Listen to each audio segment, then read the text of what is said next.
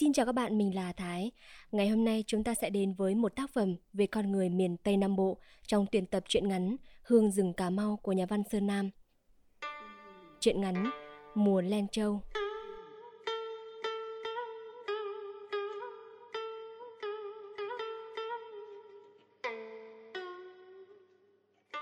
Nước tràn bờ sông Hậu chảy qua, nước trên trời tuôn xuống, gió biển triền miên thổi lộng về.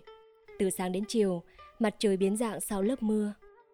Ánh nắng pha loãng đều đều không làm chóa mắt kẻ ưu tư đang ngồi hút thuốc mà ngắm mấy lượn sóng chạy dài tiếp lưng trời.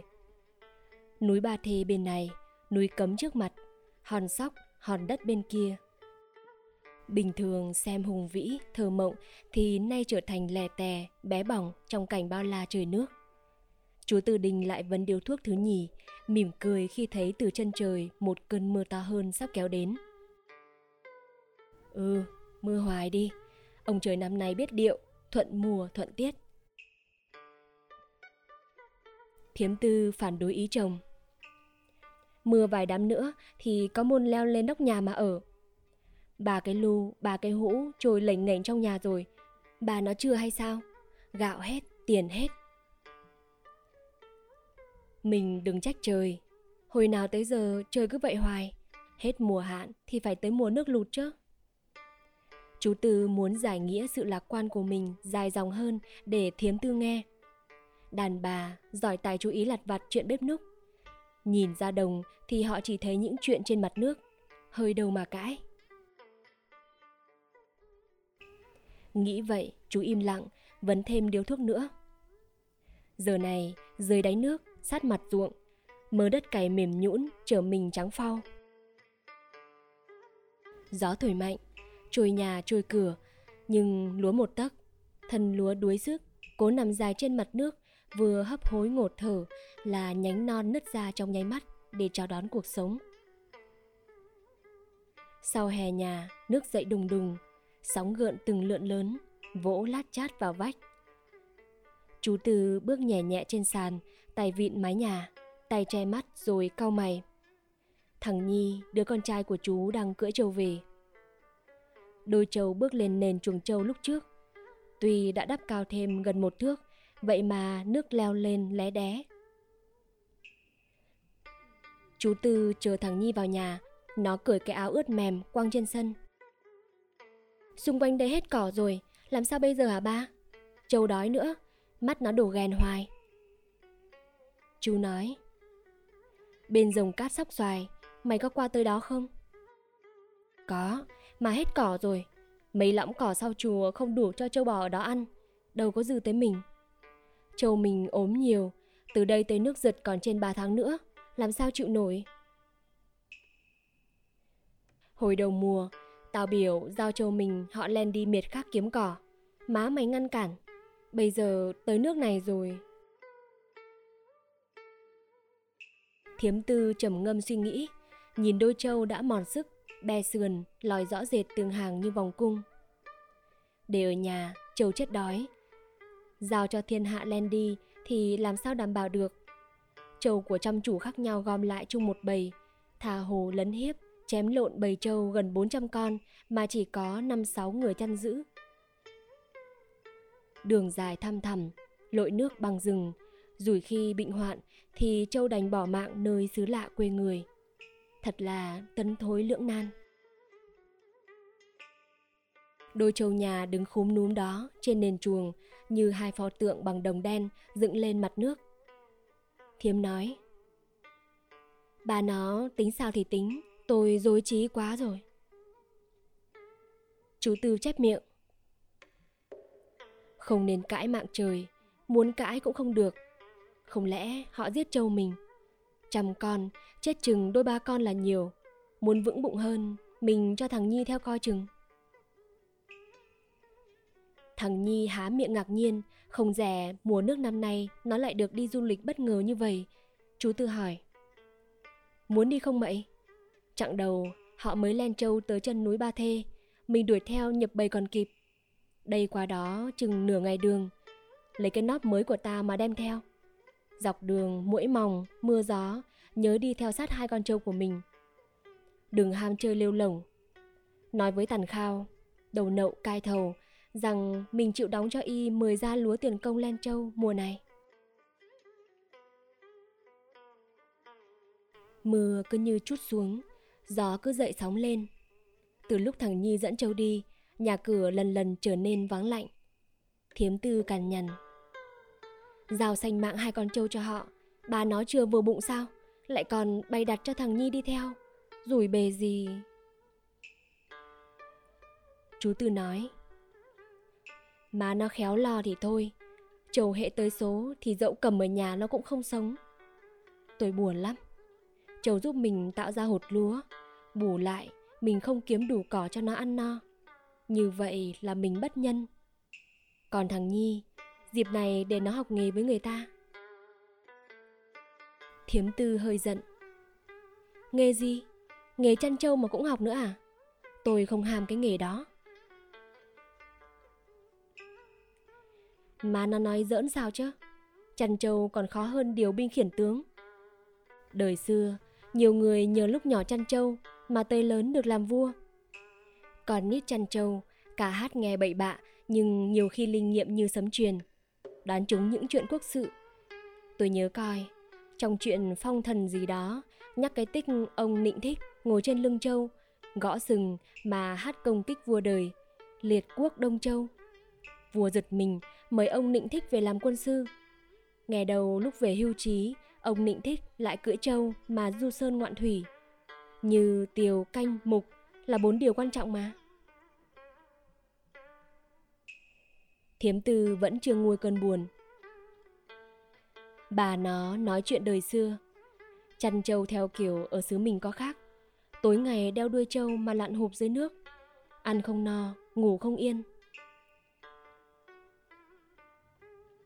Nhưng mà học khôn nhiều chuyện Mà nó hồi nào tới giờ Chưa từng tới núi Ba Thê Vậy mà bây giờ thằng Nhi nó rành đó Cảnh núi non thanh lịch Châu ăn cỏ ngẩng đầu coi mây bay lui tới Ngứa lưng thì châu cọ mình vô cột của đền vua chùa mà gãi sồn sột Mà nó biết không Ở núi Ba Thê Châu len ăn cỏ trên đền vua đời xưa Vua chùa mất hết Châu đời đời kiếp kiếp còn đứng rừng rưng trên mặt đất này hoài Thiếm tư bực bội. Đói, không đủ cỏ ăn mà cũng sang trọng. Thôi ông ơi, đừng nói nữa. Hết cỏ thì qua chỗ khác, mà nó đừng lo. Từ ba thê, cả bầy trâu len qua miệt bảy núi. Oai vệ lắm kìa. Vòi đi một lần đôi ba chục con là cùng. Cọp đi hai ba con là nhiều. Cảnh đó ở miệt rừng ai cũng thấy. Đằng này trâu lội nước năm ba trăm con đèn đầu đặc nước. Kiếm bạc trăm là dễ, chờ muốn thấy được cảnh đó không phải dễ. Giống như hồi thiên hạ sơ khai, càn khôn hỗn độn. Mấy ông thầy chùa, bà vãi, ẩn mình trong cốc trên núi, chán cảnh trần tục, vậy mà họ còn bước ra ngóng mắt theo bầy trâu len dữ dội. Càng nhắc tới, chú Tư càng thích trí, Thiếm Tư trái lại ngồi buồn so.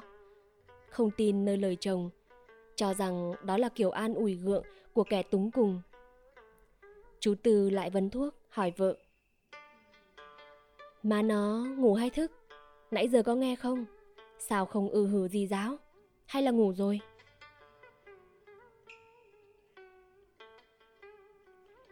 Tôi nằm nghe đây mà. Nghe bằng lỗ tai chứ nghe bằng miệng, sao mà phải ư hử từng chấp?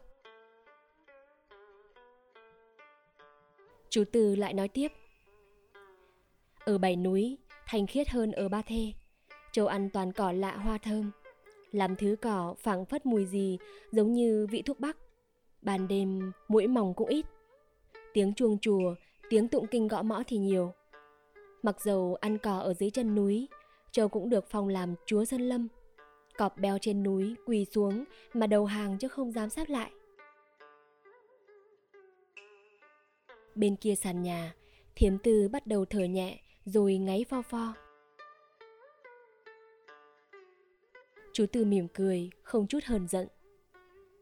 Vợ mình chán không thèm nghe nữa vì nãy giờ mình nói toàn những chuyện vui tươi, sung sướng, giấu giếm những nỗi cực nhọc trong nghề chăn trâu. Nhưng cần gì?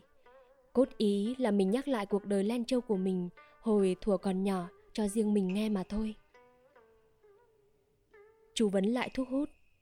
Bên ngoài trời vẫn mưa, sóng nước vẫn chạy ùa tới đập vào vách nhà. Khói thuốc phun mờ mờ, bay thoảng lên cao. Chân trời lại hiện ra, lúa nằm dài xanh dờn, nhấp nhô trên ngọn sóng. Và đằng xa kia là bảy núi, nơi mà giờ này thằng Nhi và hai con trâu của chú đang tung hoành. Sắp lội nước hàng 10 cây số để vượt ra mé biển đến vùng rừng tràm miệt Linh Quỳnh. Rừng tràm xanh đậm, dọi xuống mặt nước đỏ ngầu, rung rinh. Nhất là về đêm khi trăng chiếu, đom đóm bay về đậu khắp nhánh tràm như họp chợ phiên. Hồi thuở nhỏ, chú đến đó nhiều lần. Cảnh ấy bây giờ thay đổi vì nhà nước đã đào thêm con kinh sáng rạch giá, Hà Tiên và đắp xong con lộ đá. Châu vượt qua lộ xe hoặc ngủ tạm trên lộ cho tới sáng. Lội dưới nước lâu ngày, móng châu trở nên mềm, đứng trên đá châu đau chân. Chú Tư bỗng hình dung trước mặt một cảnh tượng oai hùng. Khi mặt trời vừa ló dạng, đàn trâu phải rút vào rừng tìm nơi ăn nằm. Nhà nước đắp lộ xe nào phải để cho trâu đứng, phá hoại. Trâu chạy ầm ầm. Không mấy chút, chàm gãi rôm rốp ngã liệt xuống, lõm rừng trở thành một cái đầm rộng lớn. Người Len Châu tạm nghỉ ngơi vài ngày. Mấy tay rìu đốn củi gần đó, tụ họp lại làm quen, đánh bài cào, uống rượu, đốt lửa lên bàn chuyện tiếu lâm. Lắm khi họ sắp đặt công việc đi ăn cướp, ăn cướp kẻ khác và ăn cướp lẫn nhau. Mấy tay len trâu giựt tiền của tay rìu, mấy tay rìu xuống nhau giựt trâu của mấy tay len, rừng lại đẫm máu. Trong cuộc xô sát giao búa đó, sành mạng của con người như con kiến. Hà huống chi, đứa trẻ bé bỏng như thằng Nhi, con trai chú.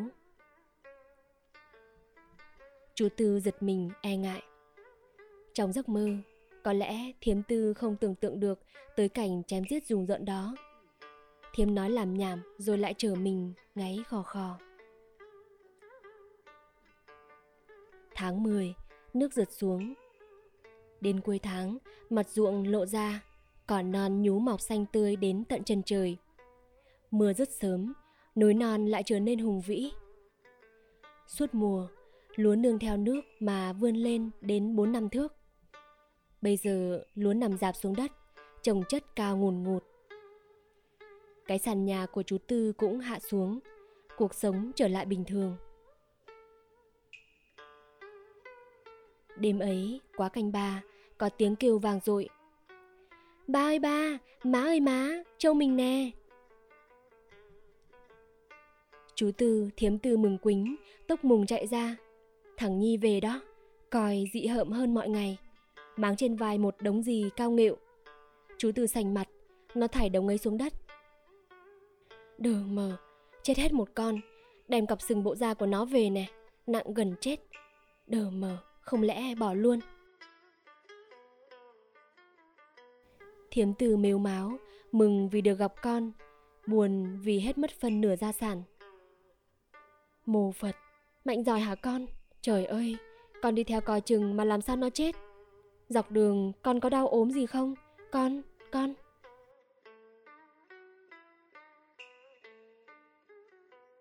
Chú Tư im lặng buồn buồn. Mừng con, tiếc của là một lẽ, nhưng còn lẽ khác đáng lo ngại hơn. Hồi nào tới giờ thằng Nhi ăn nói đàng hoàng, mà về chuyến này, trong câu nói hồi nãy, nó pha vô hai lần chửi thề mà nó không hay. Thiếm tư nhìn cặp sừng và bộ da trâu mà rơi nước mắt. Thôi, lần này lần chót, năm tới bán con trâu còn lại, không làm ruộng nữa. Đất nước gì kỳ cục quá, cái xứ này. Chú Tư nghiêm mặt. Nói bậy nữa đi, đất của mình, nước của mình mà bà dám nguyền rủa à? Hồi nào cung vái, bà nói bà phục ông bà đất nước lắm mà. Thiếm tư đi ra sân, lò đốt lửa để un trâu. Chú Tư cũng đến vuốt ve con trâu còn lại, rồi trở vô, thấy thằng Nhi đang chụp gói thuốc dê trên bàn. Nó mở ra, xe giấy vẫn hút phì phà một cách tự nhiên, ngon lành. Ghiền rồi hả mậy? Chú hỏi. Hai ba bữa rày hút có mấy điếu. Ở rừng họ hút kịch liệt lắm kìa, ba. Chú Tư đem chai rượu đế ra, rót vào chén. Chú thấy thằng Nhi hít mũi liên lịa. Nhậu thì nhậu một chút cho ấm đi. Cỡ này mày xanh nhiều tật lạ. Rồi chú rơi ra sân mỉm cười. Bà nó ơi, coi thằng con của bà nè. Nó giống hệt tôi hồi nhỏ quá chừng. Thiếm tư chạy vào, không hiểu rõ đầu đuôi. Thiếm lau nước mắt rồi nấu cơm cho thằng Nhi ăn, dọn mùng cho nó ngủ. Chú Tư thức mãi tới khuya, thỉnh thoảng hé mùng dòm thằng Nhi. Mùng rộng rãi nhưng nó vẫn co rút như hồi nằm trong nóp chật hẹp. Tay và bụng của nó xăm đầy những chữ nho, chữ quốc ngữ. Không cần đọc kỹ, chú đoán đó là ngũ hổ tứ hải giai huynh đệ hoặc ái tình vạn tuế mà một tay hảo hớn nào đã xăm cho nó. Mình không lỗ lã gì đâu. Chú Tư lầm bầm một mình. Chuyến đi Len Châu này, đứa con của chú nhiễm nhiều tật xấu, nhưng nó khôn lớn hơn, nghe thấy được nhiều việc mà ở nhà chú không nghe thấy. Chú ra sân, dưới ánh trăng xuông, con châu pháo bước tung tăng, nhịp móng xuống lớp phù sa mát rượi. Đứng trên mặt đất hôm nay, mà sao thấy hơi khác lạ hơn mặt đất hôm nào, cũng ở chốn này.